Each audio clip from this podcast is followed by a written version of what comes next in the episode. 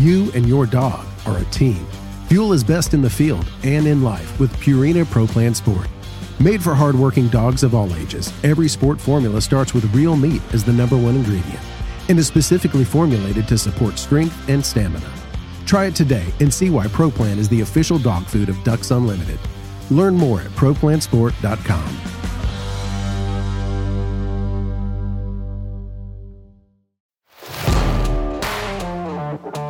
Welcome to the Ducks Unlimited podcast, the only podcast about all things waterfowl. From hunting insights to science based discussions about ducks, geese, and issues affecting waterfowl and wetlands conservation in North America, we bring the resource to you. The DU Podcast with your host, Chris Jennings. Today's shows are a special presentation of episode 50 and 51 from season 3. The reason why we're re airing these is because this is a fascinating story based on the book Hidden War by Lieutenant John Nores Jr., and he's retired from the California Department of Fish and Wildlife. His book, Hidden War How Special Operations Game Wardens Are Reclaiming America's Wildlands from Drug Cartels, is just a fascinating story of how hunters and outdoorsmen are intermingling with this these cartels and how these game wardens are actually approaching this very very difficult task. So please listen up and enjoy episode 50 and 51.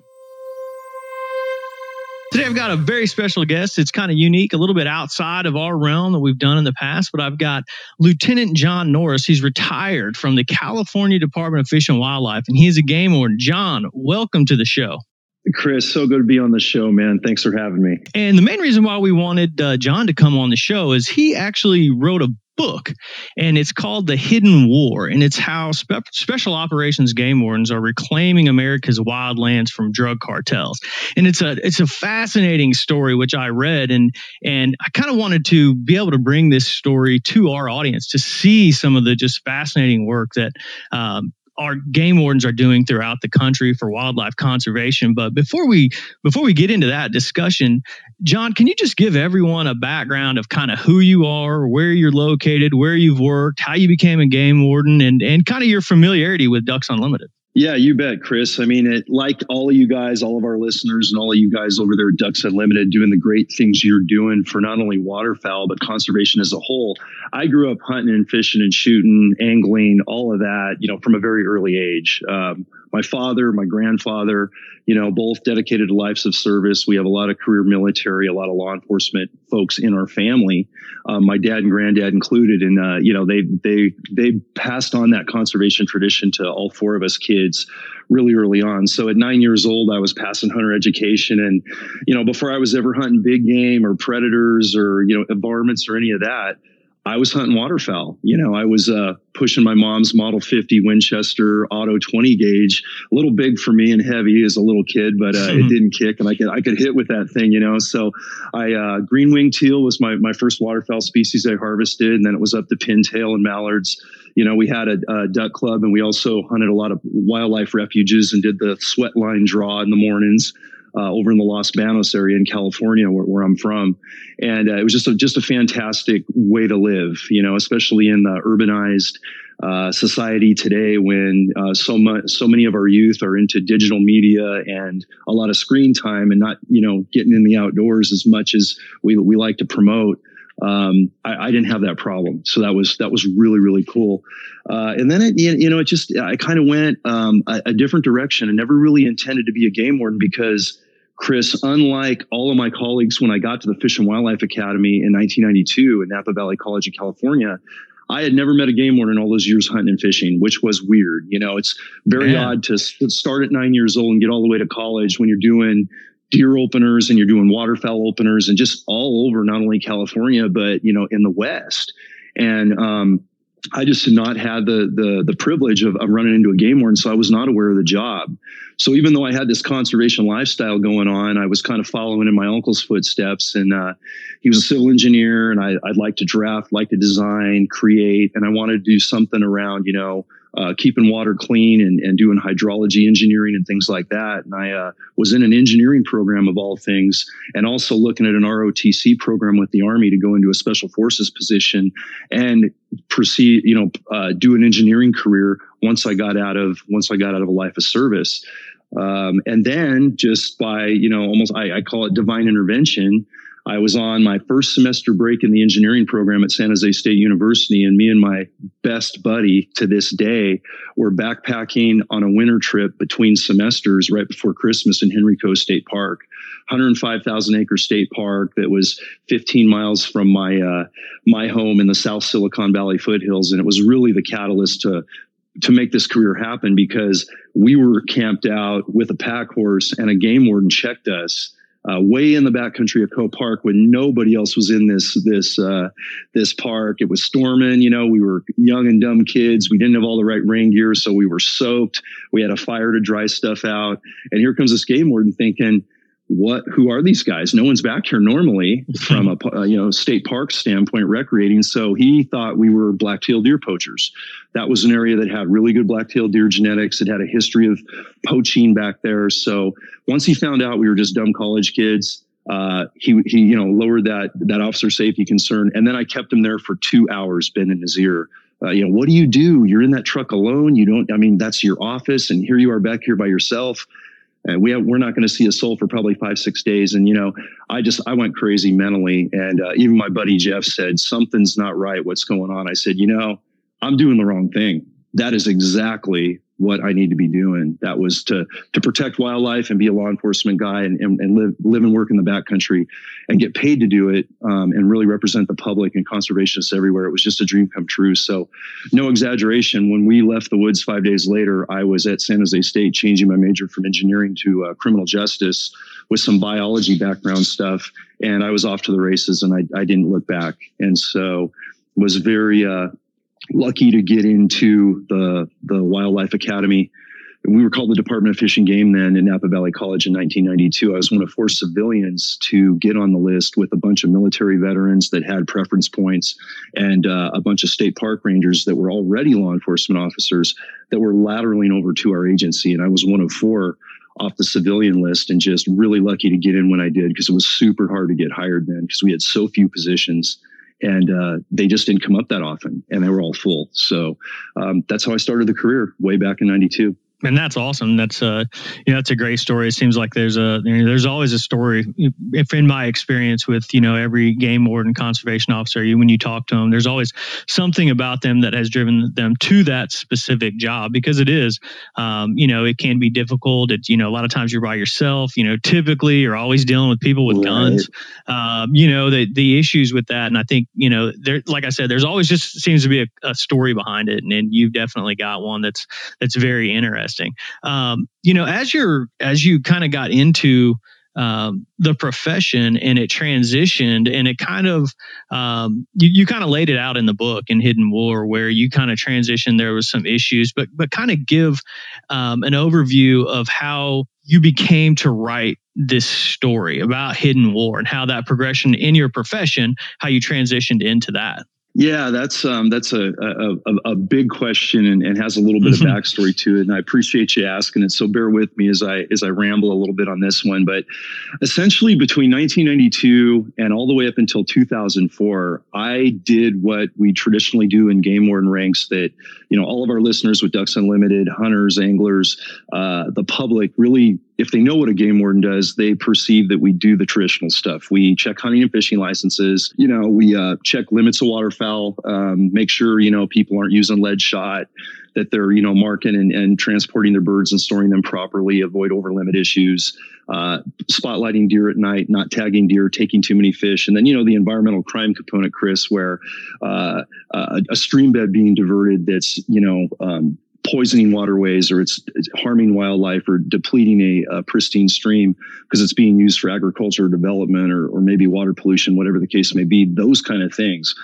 And I did that. That's exactly what I dreamed of doing. You know, the big, the big claim to fame when I started in, uh, when I got out of the academy in 1992 and got through the field training officer program, I was sent from the suburbs of the Silicon Valley in the rural southern area of Silicon Valley down to Southern California. And I had Western Riverside County. So I had everything from gangbangers in LA coming over the hill from LA into Riverside County in these remote, you know, desert like canyons and spotlighting rabbits and coyotes and deer, gill net and fish, uh, you know, killing waterfowl, um, you know, after hours and at dark under flashlights. I mean, we had it, we had crazy stuff going on. So that, that was the type of stuff. And, you know, being a Silicon Valley kid, I'm like, okay, I'm not in Kansas anymore, Toto. This is nuts.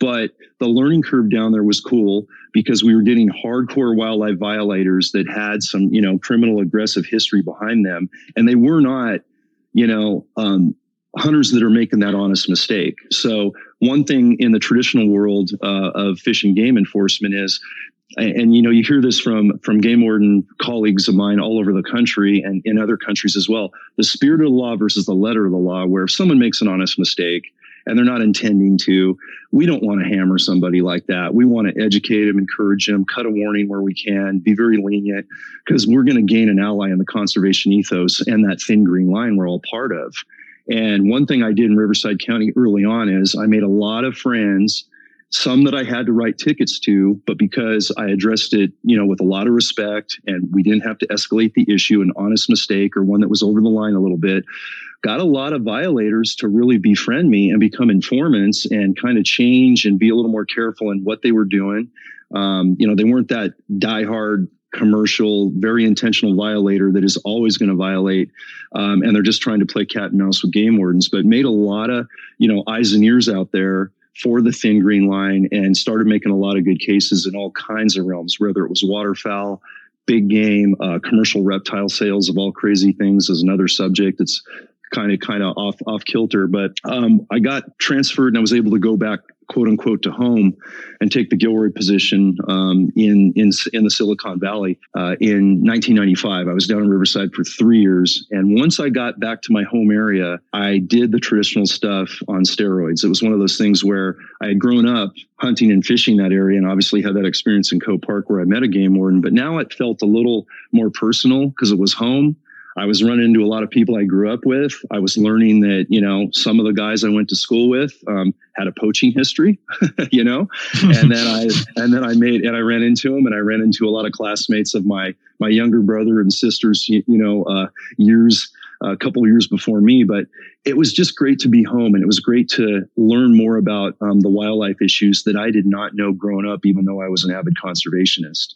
And uh, that progressed all the way up until 2005. And I promoted to be a lieutenant, a squad lieutenant for all of Santa Clara County, San Benito County, and part of Monterey and Santa Cruz County. So I had, um, we never had full positions in the Bay Area. We were always looking for bodies because people were transferring out to the, you know, the mountainous garden spots, so to speak. But I always oh, had yeah. about five, five, six, or seven game wardens I was supervising and still out in the field. And the cool thing about a lieutenant level warden in California is you can be very field oriented if you want to, if you can juggle everything. And I, I really like to be out there with the guys. And, um, but it was in and around that time, as you mentioned, Chris, the hidden war transition where we were starting to uh, get into um, these cartel run, and these are um, trespass cannabis grows and they're uh, marijuana grows that are done strictly by the drug cartels from south of the border, but they're embedded up here in America.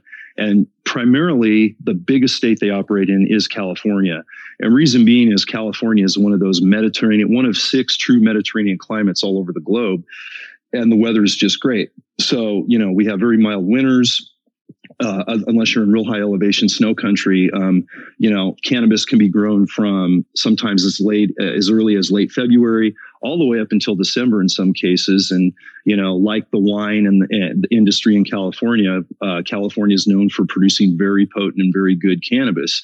Uh, the cartels knew that, and since that's a southern border in the San Diego area in the early 80s, they started to migrate and infiltrate and smuggle their growers um, and their product up here th- into America to grow this stuff for the black market because it's uh, it's very lucrative on the black market. It's very potent, but it's very low cost. And so I started to get wind of this a little bit, even in my early days down in Riverside County in the early 90s. But I wasn't going out on operations of, of, of any significance uh, to actually go into a grow site, assess environmental crimes that these guys are doing, and help eradicate the plants and maybe catch uh, catch some bad guys. but in 2004, I started doing that. I was uh, in my first book, uh, War in the Woods, which was published way back in 2010. Uh, it, the first chapter goes into um, it's almost kind of an in- innocence lost, right? Doing the traditional stuff, got the great relationships in California, my home area, and uh, doing all the things I love to do. And then a wildlife biologist friend of mine that I grew up with that was doing his master's thesis on threatened and endangered species, red-legged, yellow-legged frog, uh, looking at waterfowl, migratory birds, as well as steelhead trout up in an area not far below Coe Park, a stone's throw from where I grew up. And he had two creeks that were just flowing perfectly. And he was in about his third year of this study on what was once a blacktail hunting ranch property and now become um, open space authority property that basically it's county land that's going to eventually be opened up to public enjoyment, hiking, things like that. Maybe not hunting or any conservation aspect, but it's going to be an open space for people to enjoy. And he called me in April when we were uh, doing trout openers and, and spotlighting patrols and said, Hey, one of these creeks is bone dry, John. I don't know what's going on. And I got dead fish, you know, spawning steelhead are done, uh, frogs are dead. I mean, it's a big, a big, big loss of wildlife. And then everything that's going to, you know, also thrive off of that waterway, waterfowl species, big game species, et cetera, were affected as well. So I grabbed him, and you know, being a good good informant, we went up into the hills and uh, dropped into a canyon.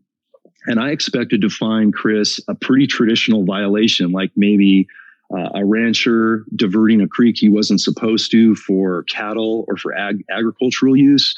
Um, did not expect to find what we found because when we dropped into that canyon, and I'm glad we did it stealthy and, and, and carefully, we found a water line that was diverting all the water that was left from a check dam that had been made with visqueen plastic and rocks stacked up to basically block the flow almost two miles up in the mountains above where you know we were seeing all this uh, this dead wildlife and then diverting the water into something further down downstream on both banks of this little pristine creek and as we followed the water line down we started to see marijuana plants about 18 inches tall and then we went a little further very carefully. And then we started to see an encampment and we started to see fertilizer bags. And it basically looked like a nomadic, almost, uh, you know, long term camp setup, but they kind of had a, a, comfort zone. They had been in there a long time. The cuttings on the tree limbs and some of the ground, uh, the ground indicia kind of indicated that this was not the first year they were there. They had been doing this to some level, you know, under everybody's noses for quite some time. And then I saw the guys, and these guys were dressed in battle dress uniform, olive drab green camouflage. They had big knives, they had long rifles, assault rifles, um, small weapons, machetes, where they were tending plants and watering. And it was a real shocker. You can imagine, I've got an unarmed civilian buddy I grew up with that he's now in grad school. Um, we don't have any radio coverage. We have no cell coverage. I can't get out on my police radio. And it's, I have an assault rifle, I have my backpack, my basic gear, and that's it.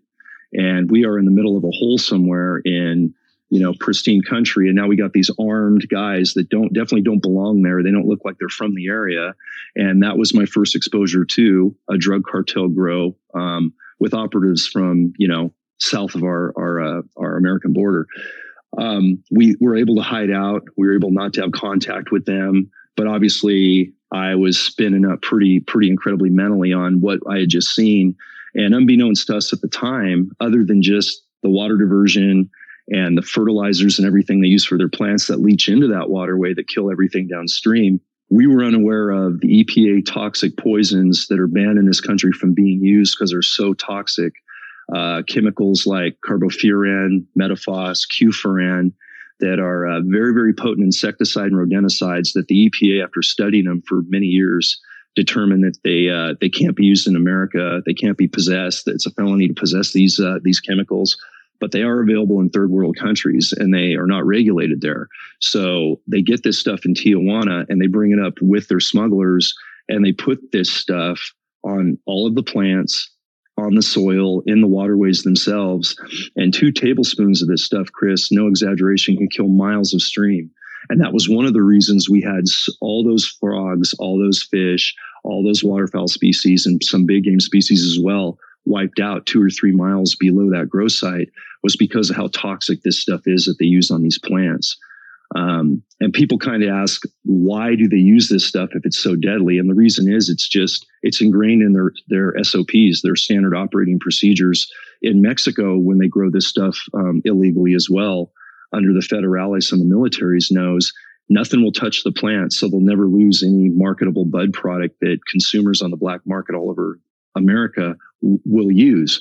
And uh, they don't care about the health issues. They don't care about you know what impact it has to wildlife but uh, but it's on almost every trespass grow that's cartel driven in California and throughout 25 other states, all the way through the eastern seaboard, where this stuff is grown. So that was my first exposure to a cartel grow site. And obviously, I was way over my head. It was not something that was my enforcement priority by any means. It wasn't anything game wardens were known to be doing, supposed to be doing any of that. So I talked to sheriff's department members. I talked to, you know, narcotics task force groups and became part of a uh, ad hoc team of a lot of different agencies, including state park rangers, because this thing went into Coe State Park where I met that game ward many years before. And I helped, you know, we basically guided them on how to raid this thing and raided it with them.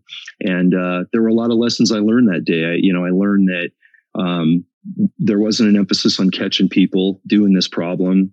Uh, we were eradicating plants and getting funded from the federal government based on how many plants we would eradicate.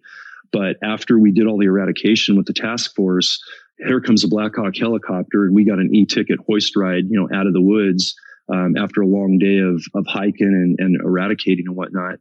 But I was looking around to the other agencies with a couple game wardens with me, and just going, "What? Are, whoa, whoa, we're not done, guys. you know, we have this creek is destroyed all this trash, all these encampments, all the fertilizer. We got to do something. This stuff is going to poison, you know, this waterway forever if we don't clean it up.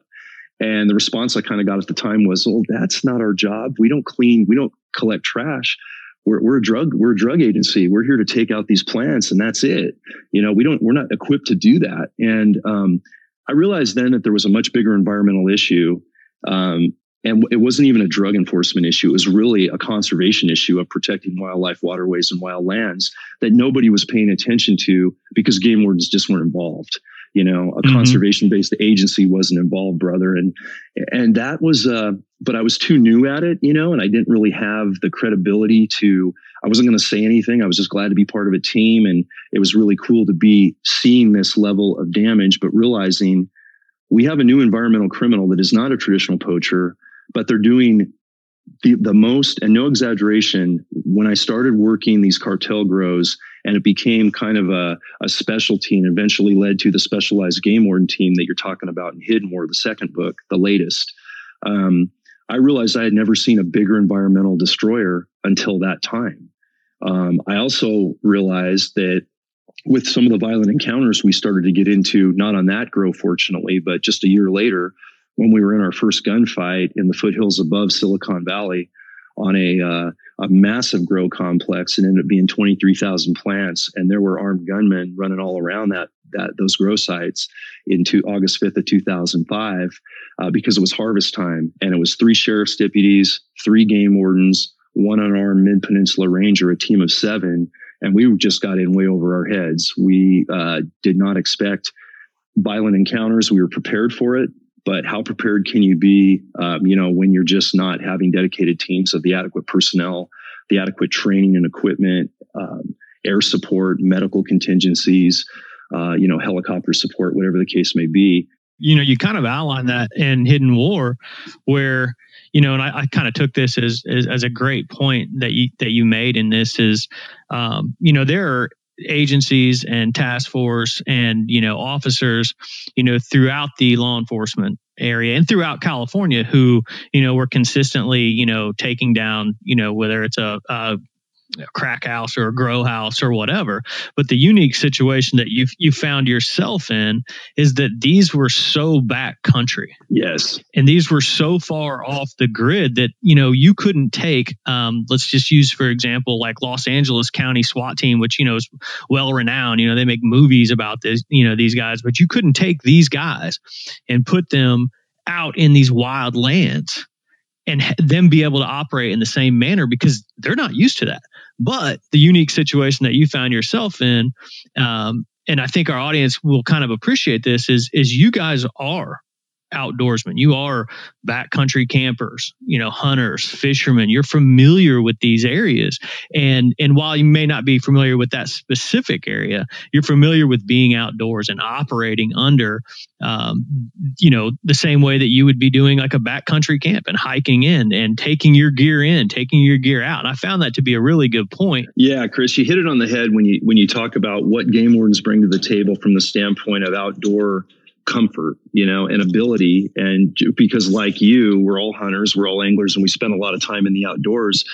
Um, and and it was something that uh, because the environmental component of what these cartels were doing wasn't really well known, um, we weren't involved. But once we started to get involved, um, especially in California, that eh, you know the general public if you're not from the west coast you know you think of the politics of california you think of la and san francisco and you think of hollywood and things like that but that's less than 10% of what California encompasses. California is a massive state of, of wildlands and biodiversity. You know, when we can go to, you know, 13,000 feet below Mount Whitney in the eastern Sierras and have Sierra Nevada bighorn sheep, which are a very small, you know, endangered, protected subspecies of the Rocky Mountain bighorn sheep that are only in California that our agency has been trying to promote and thrive for like 20 or 30 years and then you're down on the ocean, you know, um, in marine protected mammal sanctuaries right off the coast, and great waterfowl, great big game species, you know, in the foothills and then into our Sierras. Yeah, John. You know, one thing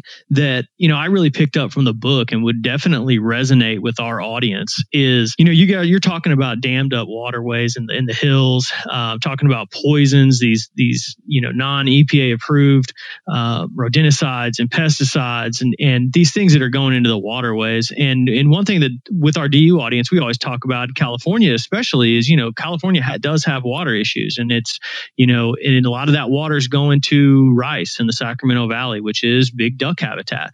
Um, right. and and kind of talk about that and, and how you kind of saw those impacts and either firsthand or you knew what what was going on and how some of these illegal grows were potentially even impacting uh, waterfowl habitat, you know, somewhere further down the river. And, and of course, not just waterfowl, but everything, migratory birds, you know, you, you kind of hit on, hit the nail on the head in saying, you know, everything from deer to birds to lizards to frogs and, and uh, just kind of yeah. bring that into perspective. Yeah, that's, that's spot on, Chris, to, to the whole point of why, you know, this cannabis enforcement thing led to a specialized group of game wardens doing it was, um, you know, like, like we talked a little bit about before, it wasn't necessarily it wasn't considered a drug issue it was con- considered a massive environmental crime uh, loss of habitat loss of wildlife public safety issue that we were fighting and that we continue to fight in california especially. And i think when you talk about water issues in california i want to go back to when we were just starting to form the marijuana enforcement team and get specialized and leave you know general patrol we were in the middle of california's biggest drought that state's experienced in over a century. I mean, we were getting to the point where, you know, some some tribal lands in Northern California and small mountain communities were days away from turning on their tap water and not having water because the drought was so significant. Um, natural aquifers, natural mountain streams and creeks, and uh, you know, and rivers had dried up. And then with the cartel impacts on the massive water diversions and how many millions of gallons of water they were sucking from what was left during the drought to, to feed their you know illegal cannabis operations we literally were not only running out of water for waterfowl and wildlife habitat everywhere we were running out of drinking water. Um, so that was a huge issue. And uh, we learned that between 2014 and 2015 conservative estimate 1.3 billion gallons of california's water were stolen by cartel trespass growers. And that was a very conservative estimate because it didn't take into you know the private land quasi uh, partially regulated cannabis growers that weren't legal but were doing it under the auspices of such and and taking a massive amount of water they didn't have rights to for cannabis uh, on private lands. But I mean, think about that, Chris. 1.3 billion gallons of water in a year's period, and that's a low number in in the in the state's worst drought in a century. How are our waterfowl species going to be affected by that when a lot of this is rice lands in the Central Valley, prime habitat, waterfowl habitat, and not only there, but I think of the Sacramento Delta, where we had a lot of operations during the drought because there was actually some seawater there, but it was depleted and low. uh, the San Joaquin River, where we were around a lot of uh, waterfowl refuges and actually in prime waterfowl habitat next to you know federal waterfowl reserves. Um, and doing grow raids on 20,000 plant grows that were covered in carbofuran and banned toxics leaching right into the river. We did a Fox News special, actually have a Fox video piece on it. And I talk, one of those missions is highlighted um, that particular mission is highlighted in one of the chapters in Hidden War because it was the biggest hit of these banned EPA banned poisons we've ever seen in a powder keg of, of, of scenario where the water was already depleted and, and, and hammered from the drought. So is that the one where you guys went in on kayaks? Yep, that's the one. Okay, yeah, no, that's a cool story because you know, and that kind of that also really highlights the the versatility and the uh, you know, I'm sure that there's probably only a handful. I'm sure that other people have done it, but you know, uh, you know, kind of a spe- special operations approach um, using kayaks. And I think there was even a picture in the book of, you know, the kayak with one of your officers and then a canine in the front. And I was like, oh, that's yeah. pretty cool. You know, that's a, it's, it's a, it's a really cool perspective. I think, you know, our listeners would really dig it to get into that story. And, and one of the things you mentioned is, you know, a lot of the, the first couple ones that you talked about were, um, up in the hills or out in these, you know, really, really uh, outside of normal areas. I mean, really in the wildlands. But as that drought hit, um, what you guys found was that these cartels had moved into um, areas that were could potentially be a lot more accessible to someone like a waterfowl hunter. That kind of opened my eyes to it. Like, man, these guys have moved into areas where there's water because there's so much limitation on it. That now they're into the, the delta where you, you kind of mentioned they were on like a little peninsula. And I was like, man, that sounds like it probably would be a pretty good place to duck hunt if, uh, you know, given yeah. the opportunity. But, you know, I, you know, kind of speak to that to where, you know, did you have other issues where maybe hunters, um, you know, called you guys and were like, hey, man, I think there's something weird going on up here. Um, is that is that kind of how you guys stumbled across a lot of these? Yeah, Chris, that's actually spot on because our without us finding it ourselves, our biggest reporting party that turns us into these grow sites onto them are primarily hunters, and then to a certain extent as well, uh, another percentage of anglers. But waterfowl hunters have found them. Um, in fact, I have one big game hunters have found them all over the state of California and in, you know, we know there's, this is going on to a lesser extent in 25 other states. And, you know, you notice at the end of Hidden War, there's an appendices chapter of some of the, the science on the water poisoning, uh, some mm-hmm. of the mm-hmm. samples and demographics uh, that this just isn't a California West Coast problem. This is a national problem in 25 other states. And before I go into the, some good hunter stories that have reported it and what it's led to, we want to remember too that these criminal organizations that are doing this tainted cannabis and water poisoning all over America, um, they're the same groups that are producing synthetic fentanyl. You know, you hear about that drug killing so many people, um, which is a synthetic heroin, methamphetamine. Um, these prescription look-alike counterfeit opioids that are prescribed painkillers, but they're made in labs in Mexico, and the, they're so dirty that the doses are so inconsistent that one pill can be a painkiller, the next pill could kill somebody in five minutes.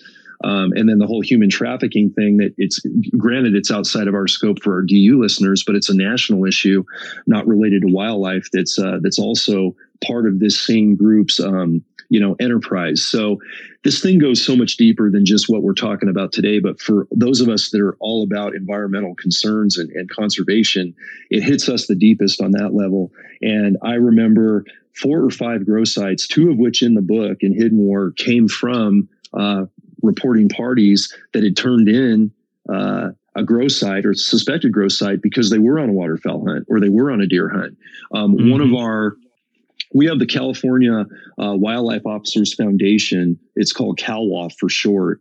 Um, a great group of retired chiefs and you know um, generous donors in in in conservation from being successful in business ventures. And they've put up a lot of resources financially to form a wildlife officers foundation for game wardens and our agency that don't have enough money for uh, you know the right canines or to support canines or if we have a fallen officer to support their family or kids scholarship funds.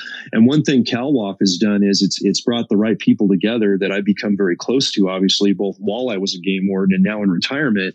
And one of those founding members has a beautiful, one of the best waterfowl hunting clubs I've ever been blessed to hunt on a couple of times. In fact, harvested my first wood ducks ever after 20 years of trying to get a pair of wood ducks and uh, got them out there, Chris. And he called me one day and said, John, I've got water pipe. I've got guys growing right in the butte sink. And, and, and here's a guy that, you know, we have a seven bird limit, you know, in, in basically the federal law and the state law. And he's limiting a four bird limit, only hunting one day a week and doing 20 gauge over unders for challenge and sporting and everything else and, and exceeding the management that conservation law allows to make this basically a waterfowl sanctuary for the entire flyway. And he's got a cartel grow site on it. So I, yeah, it's crazy. It is. It's totally crazy, brother. And um, I didn't expect to see that. And that was actually before, right when we were starting Met. So we got him some help. We brought in some security people that could watch his property a little more than we could because we were doing grows all over the state. And one thing about um, the Met team, once we were formed, uh, we tested the you know we tested the program like I talk about in the book in 2013 over the summer, and Chief Carrion and his assistant chiefs were convinced six weeks into that when we were documenting numbers correctly for the first time, the amount of poison plants we were eradicating, the millions of gallons of water we were saving, um, you know, the deportable felons we were arresting, the thousands of weapons we were seizing, the numbers were ridiculous right on. And so that's when our chiefs fortunately blessed us with being able to make this team full time. And in 2014, we left patrol and we just went without district boundaries wherever we had to go in the state, working with whatever agency we had to work with. Um, we formed up our sniper unit, which was critical to supporting our guys doing the high risk stuff and covering them going into grows. And if it led back to, you know, a home or a dwelling or something for a stash house, a distribution center, uh, you know, having that added element officer safety, um, two of the multiple canine advancements for our teams and I won't give away the stuff in the book with uh, Canine Phoebe's, you know, historical, wonderful career, mm-hmm. and all of our other dogs that I know I'm, you know, you're familiar with now.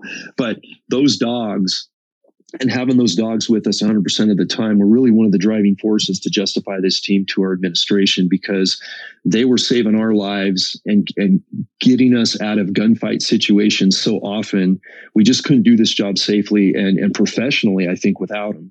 And when those started, those, you know, kind of demographics started to happen where we were coming out safely, putting up big numbers and arresting a lot of people. And even if a bad guy was pulling a gun on us, which happens almost all the time in some of these grows, that dog with a bite apprehension is not only saving the officer's life, he's saving the suspect's life because he's avoiding uh, an exchange of gunfire and everybody's going to live. And to me, that's a win win any given day we go on a mission because we train for the worst, but we hope for the best. Yeah, and, and I was going to bring up the dogs with uh, you know the for anyone who's going to get the book. I mean, I think that one of the highlights for me, and that was on my list of things to ask you about, is uh, you know the dogs play such a crucial role, and it's so cool to see. You know, I think I think people get an understanding. You you see the dogs, um, you know, the canines, you know, in urban areas so often now. You know, you you see right. these, but you don't. You, in the book, you kind of describe. You do a good job of ex-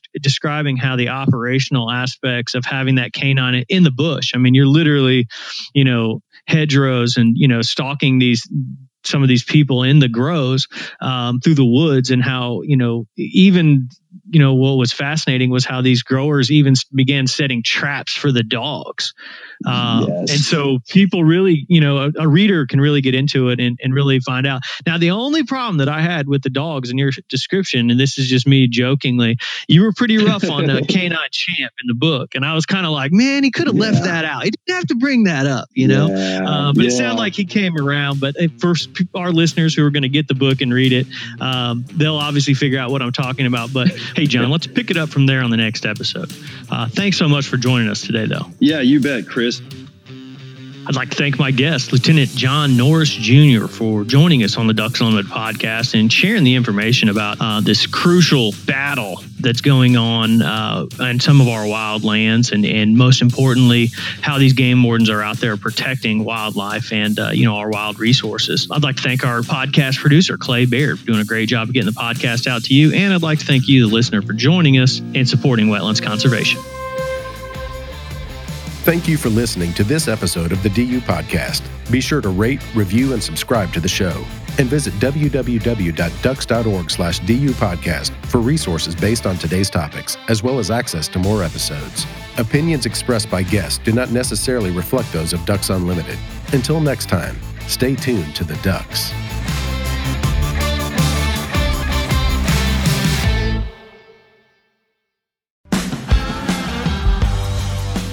You and your dog are a team.